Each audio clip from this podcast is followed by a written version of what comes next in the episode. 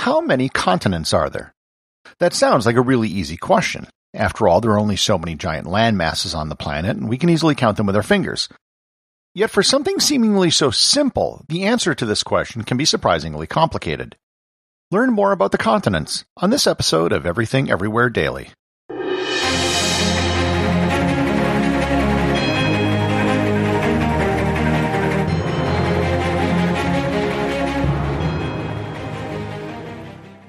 This episode is sponsored by Heaven Hill Bottled in Bond Bourbon. I recently had the chance to try Heaven Hill Bottled in Bond, and I can attest to its exceptional aromas with hints of caramel and vanilla intertwining with its oakiness, which provide a well-rounded flavor profile. Taking a sip is akin to experiencing a piece of bourbon history firsthand. Heaven Hill Distillery may be America's most quintessential bourbon distillery, Established in 1935 after the end of Prohibition, the distillery was established by the Shapira family and has remained a family owned distillery to this day. In 1897, Congress passed the Bottled in Bond Act, which set forth strict rules for any bourbon labeled bottled in bond. Heaven Hill Bottled in Bond bourbon goes beyond the stringent requirements of the law by aging its bourbon for seven years, not four. The end result is a gold medal winning bourbon that truly stands out. Available nationally, look for a bottle at your local store. Heaven Hill Bottled in Bond. Heaven Hill reminds you think wisely, drink wisely. This episode is sponsored by ButcherBox. You've probably heard the old adage that you are what you eat. Nowhere is this more true than with the meats and seafood you consume. That's why ButcherBox sources only the highest quality meats and seafood. All of their beef is grass fed and grass finished. All of their chicken is pasture raised, and all of their seafood is wild caught. And they do this by finding only the best producers who can meet their high quality standards. Make a commitment to eat better this year with the best meat and seafood on the planet delivered directly to your door. ButcherBox is offering my listeners their choice of a weeknight meal essential three pounds of chicken thighs, two pounds of ground beef, or one pound of premium steak tips. For free in every order for a whole year. Plus, you get $20 off your first order.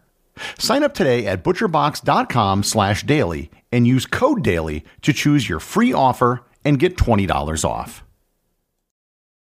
This episode is sponsored by SCOTTeVEST. Believe it or not, I have been to every single continent. And during my travels around the world, I've brought my SCOTTeVEST gear with me to every single one. SCOTTeVEST shirts, jackets, and pants have made it easy for me to get through airports, to carry my stuff when I'm just walking around town, and to make sure I leave nothing behind when I'm walking on an ice field in Antarctica. You can get 15% off your next order by going to scottevest.com and using coupon code Everything Everywhere, all one word, at checkout. There are seven continents. The executive producer of Everything Everywhere Daily is James. Ah, hold it. It can't be that easy, right? I mean, my podcast episodes are pretty short, but it can't be as simple as just saying there are seven continents. No, it's not that easy.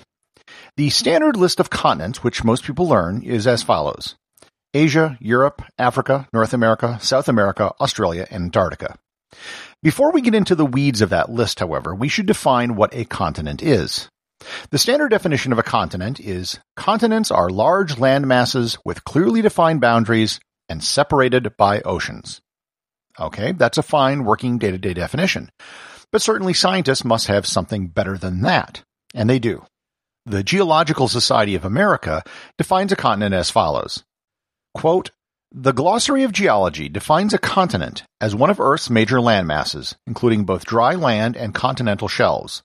It is generally agreed that continents have all the following attributes. 1. High elevation relative to regions floored of oceanic crust. 2. A broad range of siliceous, igneous, metamorphic, and sedimentary rocks. 3. Thicker crust and lower seismic velocity structure than oceanic crustal regions. And 4.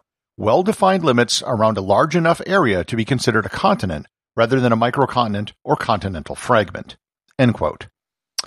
Okay, that's a bit of a help, but it leaves a lot of unanswered questions. For starters, how in any of these definitions are Asia and Europe separate continents?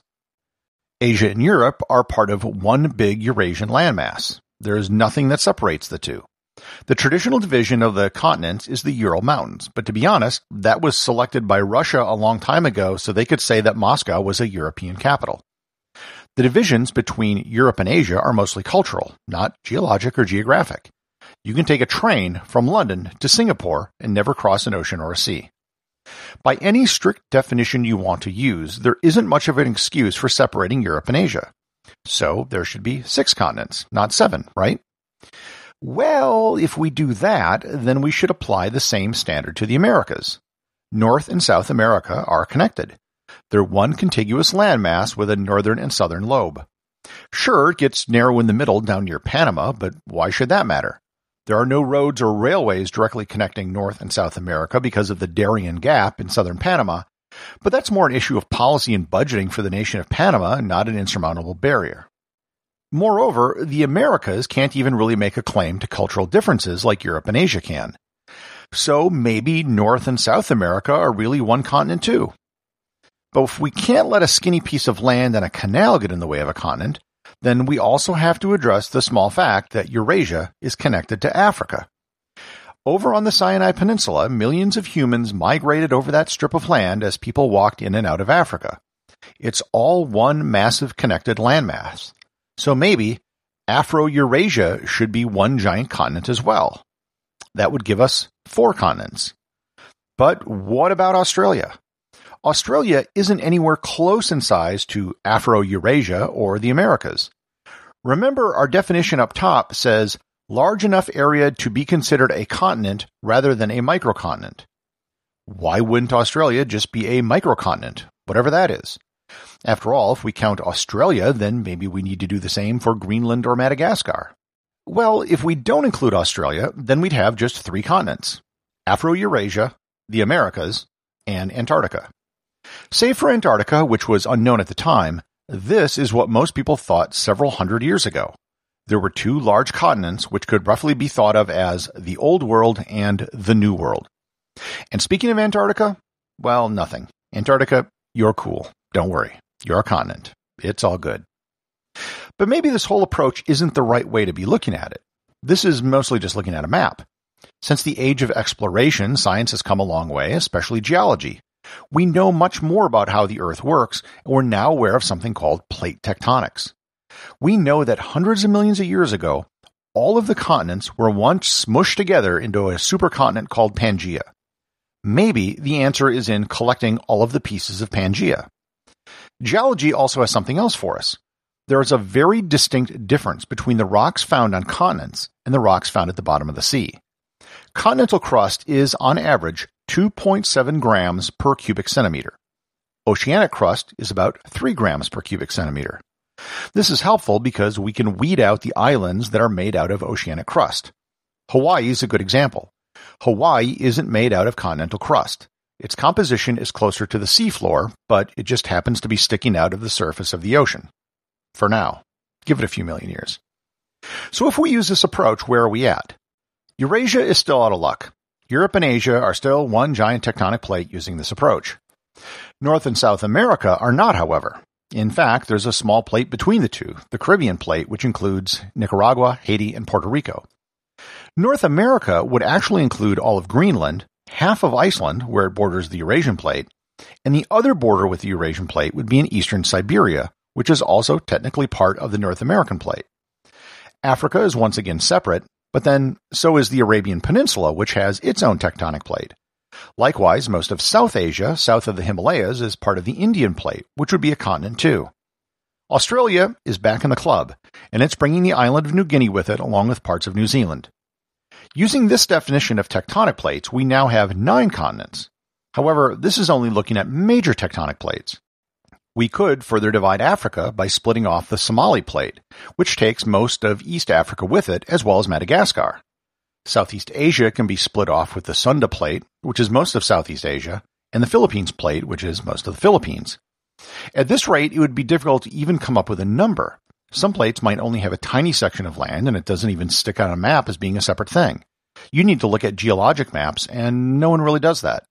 We could have almost two dozen continents by this approach, which would be very confusing and wouldn't really help anyone.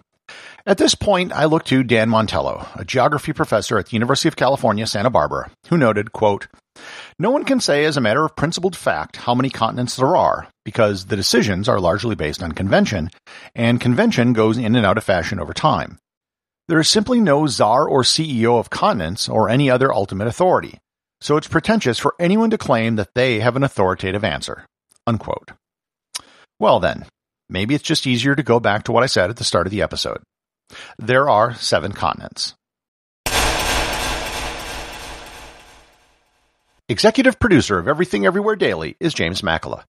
Please remember to support the show over at patreon.com where you can get exclusive merchandise and to leave a review on Apple Podcasts. Leave a five-star review to have your review read online.